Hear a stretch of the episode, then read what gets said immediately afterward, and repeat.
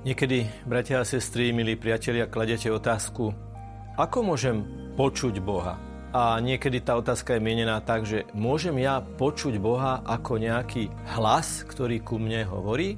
Tak začneme tým, že Boh k nám už bohato a veľkoryso prehovoril vo Svetom písme. A preto ten, kto chce svoje srdce otvoriť Božiemu hlasu, nech otvorí svoje srdce hlasu, ktoré prichádza z Biblie, zo svätého písma, z Evanielia.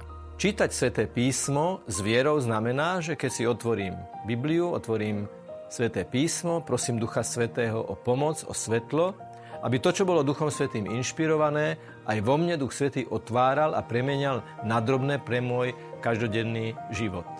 Okrem čítania svätého písma, možno som to mal dať dokonca na prvé miesto, je modlitba, lebo modlitba je rozhovor s Bohom, ktorého práve z Evanielia poznáme. Keď sa rozprávame, keď sa modlíme k Ježišovi Kristovi, keď ho adorujeme počas adorácie, tak to, čo robíme, v tom sa orientujeme práve preto, že čítame sväté písmo, počúvame církev, počúvame písmo čítané na Svetej Omši a vykladané tým, tými, ktorí majú e, kazateľskú funkciu, kazateľskú úlohu, kde v podstate ich základnou úlohou je, aby to, čo sa vo Svetom písme prečítalo, prečítalo, aby si to ľudia zobrali za svoje a z toho aj žili. Učiteľkou počúvania Božieho hlasu je Panna Mária, pretože v nej sa slovo telom stalo. Ona to slovo počula, prijala žila a porodila, lebo Ježiš Kristus sám je slovo s veľkým S. Je slovo, ktorým sa Boh vyjadril smerom k človeku, tým, že sa stal človekom, tým, že vstúpil medzi ľudí. Ďalší spôsob, ako k nám Boh hovorí, sú okolnosti života.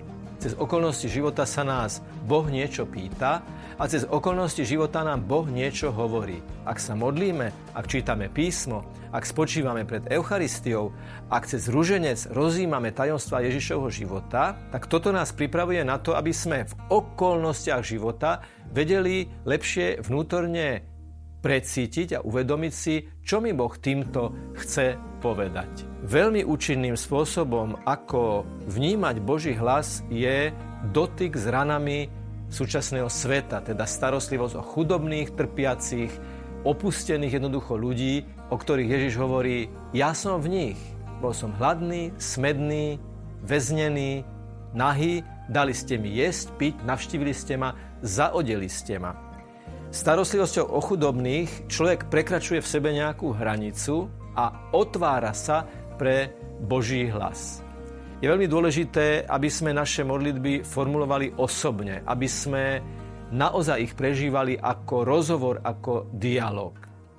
A tak sa potom stane, že všetko to, čo nažijeme zo skúsenosti, načítame z Evanielia, to, čo prežijeme počas modlitby, to, čo navnímame cez poznanie našej viery, to potom Duch Svetý, ktorý je nevyhnutnou podmienkou k tomu, aby sme počúvali Boží hlas, nám dá spoznať, čo to znamená aká je Božia vôľa v jednotlivých okolnostiach nášho života. Pretože prečo chceme počuť Boha? Prečo nás zaujíma, že chceme počuť Boží hlas? No v konečnom dôsledku preto, že chceme, čo máme robiť. Čo máme robiť v každodennom živote. A Boh nám už povedal jednu vec, ktorá platí vždy, ktorá je vždy odpovedou na každú otázku.